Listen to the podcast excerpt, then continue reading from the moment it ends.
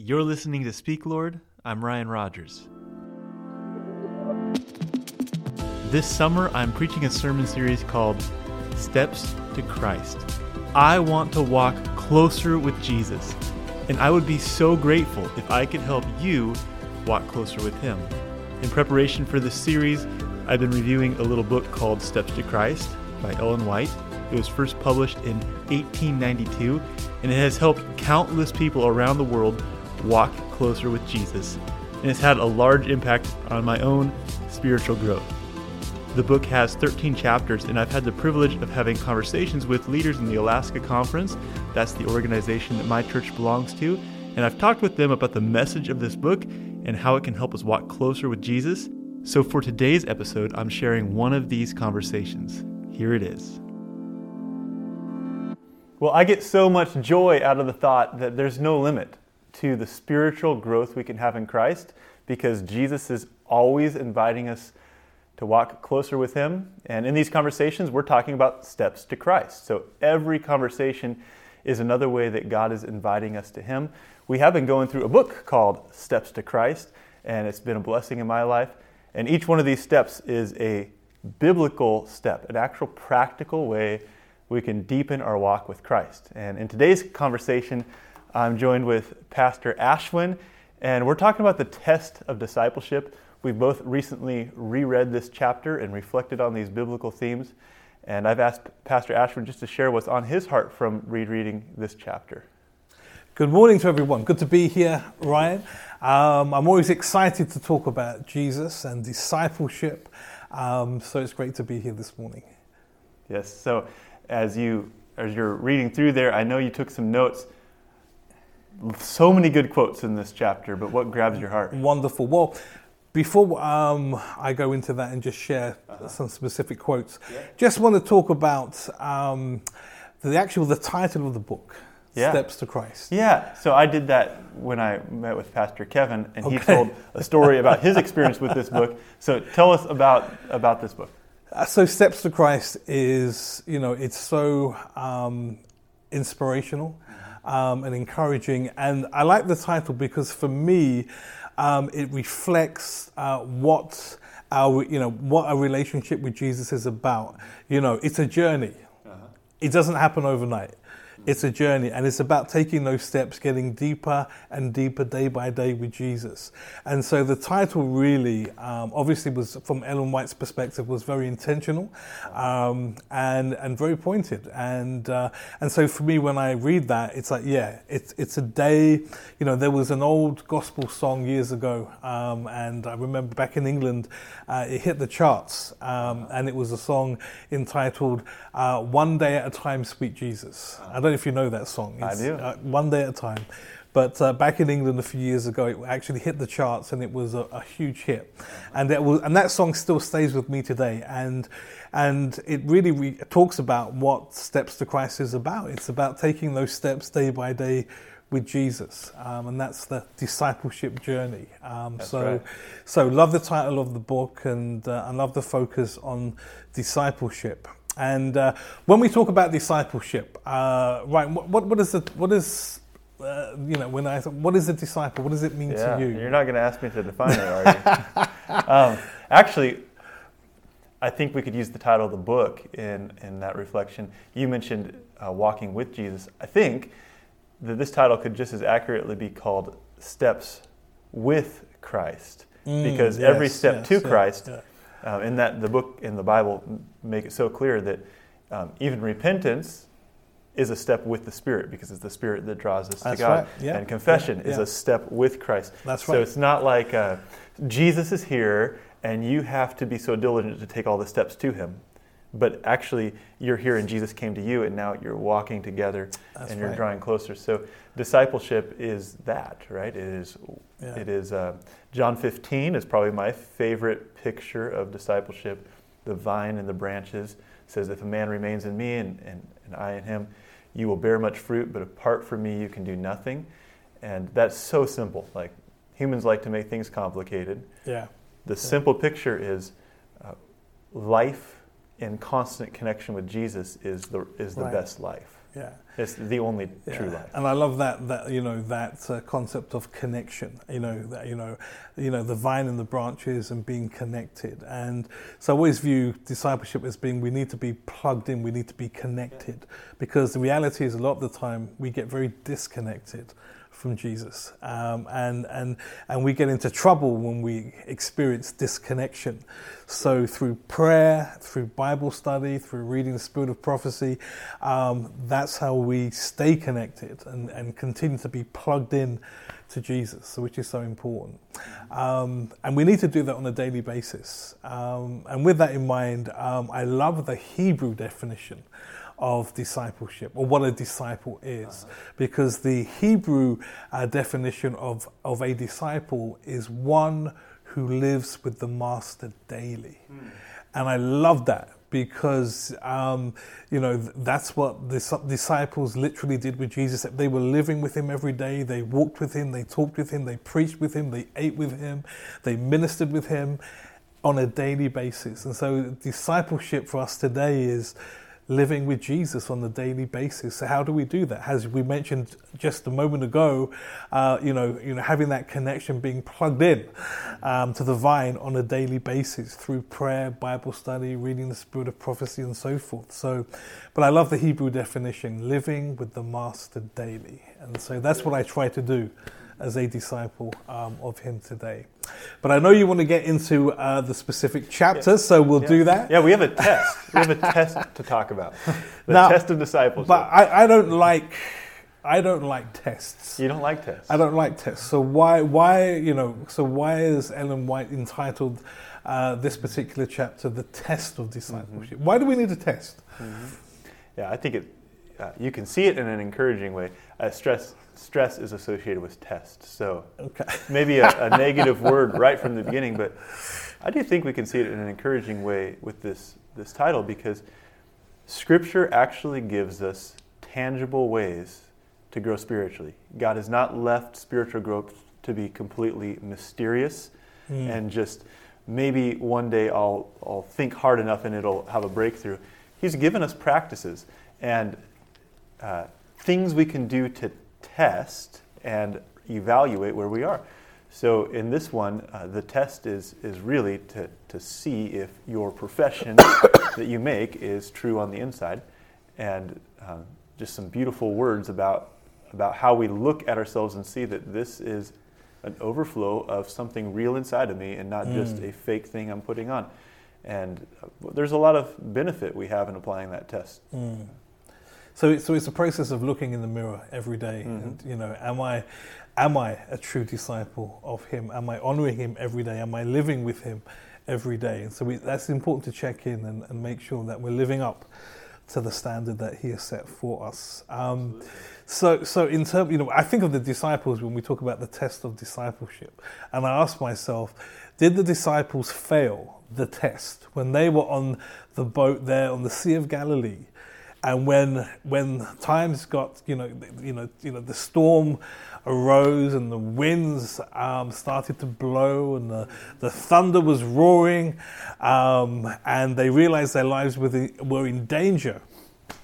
And then they ran around like headless chickens waking Jesus up in the center of that storm and say master we're dying. Our lives are in danger. Do something. We're, we're, you know what, and and I wonder how what Jesus must have thought at that moment because for for a long time Jesus had mentored these disciples. You know they'd walked with him talked with him ate with him ministered with him performed miracles with him.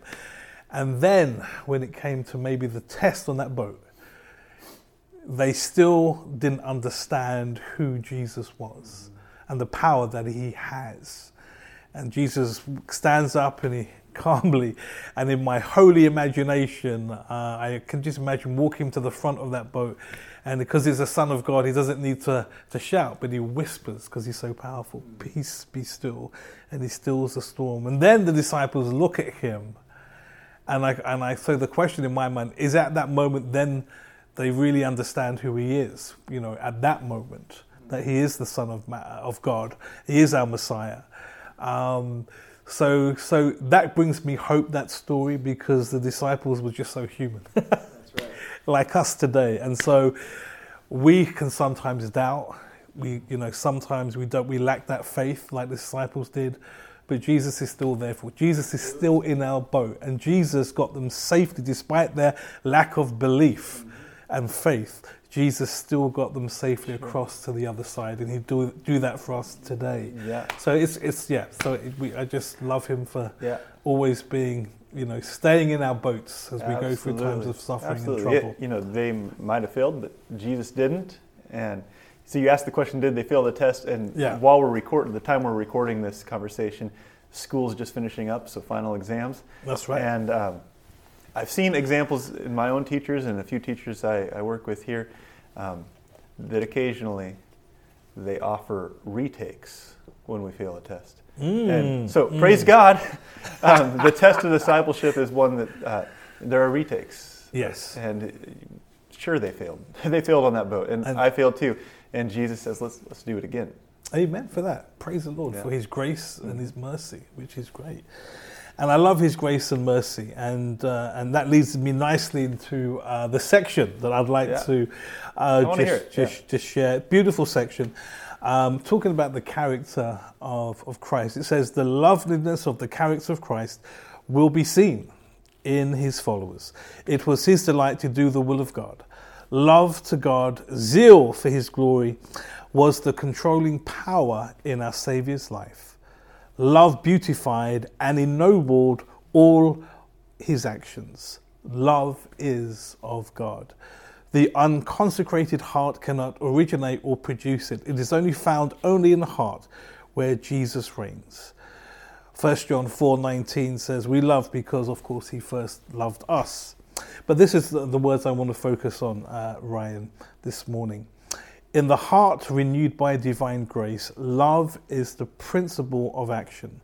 It modifies the character, governs the impulses, controls the passions, subdues enmity, and ennobles the affections. This love, cherished in the soul, sweetens the life and sheds a refining influence on all around. A powerful quote, and I just want to focus in on uh, just a couple of words here when she talks about it modifies the character.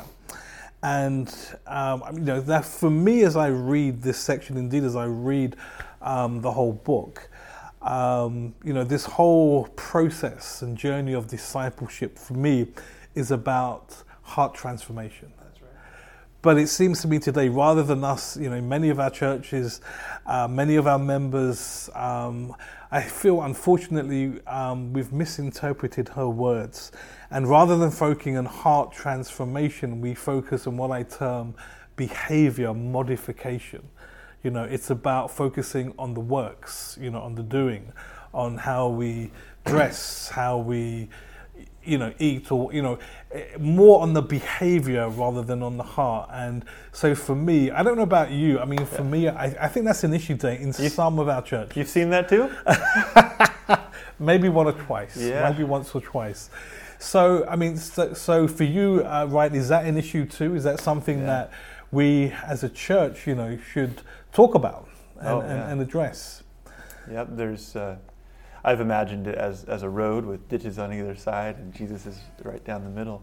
Um, he does call us to obedience, and obedience is, is for our good, and it's beautiful.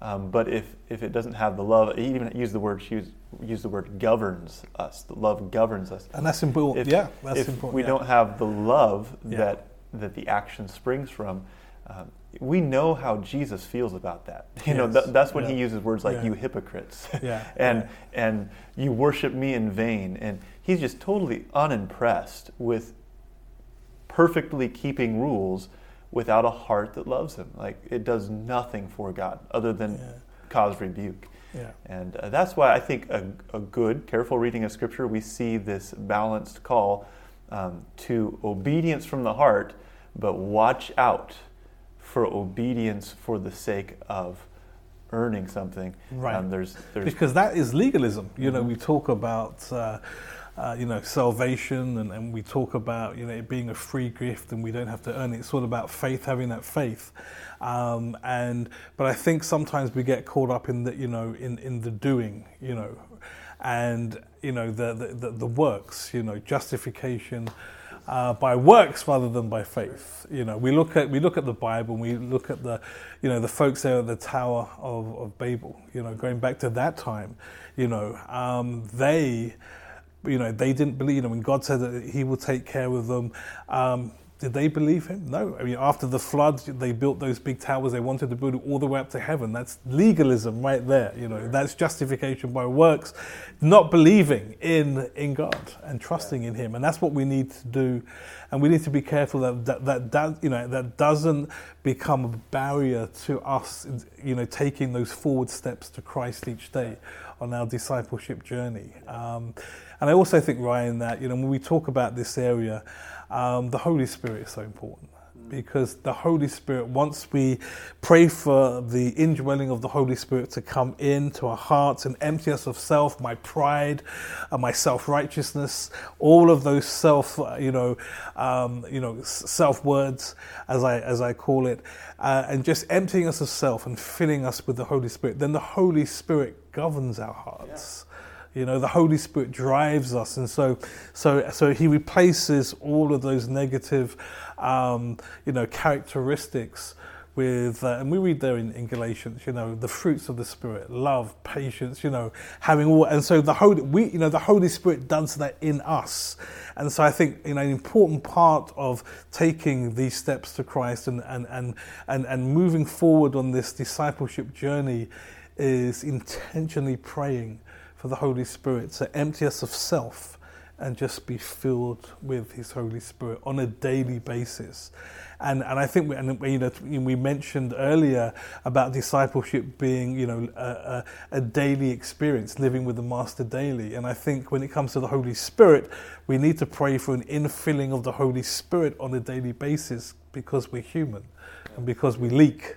So praying for the Holy Spirit to govern our hearts, so we can, you know, we can we can possess those fruits of the Spirit. Mm. And then what happens is because we we're now filled with the fruits of the Spirit, we naturally want to do all these good things, mm-hmm. all the works, but it comes from the Holy Spirit. So we do all of those works, all of the good things, but it comes through the uh, the power and the yeah. leading of the Holy Spirit. That's so it's all about the Holy Spirit. Yeah, yeah. yeah. I love. Uh, we don't take the test alone yeah. the Spirit. And, and you might say, though, the test is obedience, but maybe there's a prior test, and that's the indwelling of the Holy Spirit. Amen. Because you Absolutely. Can't, you can't walk yeah. in obedience without the Spirit. Exactly, exactly. And I think sometimes we try to do that and we fail miserably mm-hmm. because we don't have the Holy Spirit yeah. inside of us. And so, but it just, yeah, once we have the Holy Spirit, obedience is something that just mm-hmm. pours out naturally because we have the Holy Spirit. Yeah. This is so good. Anything else you're burning to share? Um, in terms of uh, chapter 11. Yeah. Talking so about we'll, prayer. We'll, yeah. we'll, catch that one in another video. And but uh, we uh, will wrap up chapter 7 first. Okay. And, yeah, and you know, for those joining us and our common desire is spiritual growth so we're thinking about this steps to Christ. This is a big hurdle because in our spiritual growth, in our steps to Christ, we can fall off in the ditch of legalism or lawlessness.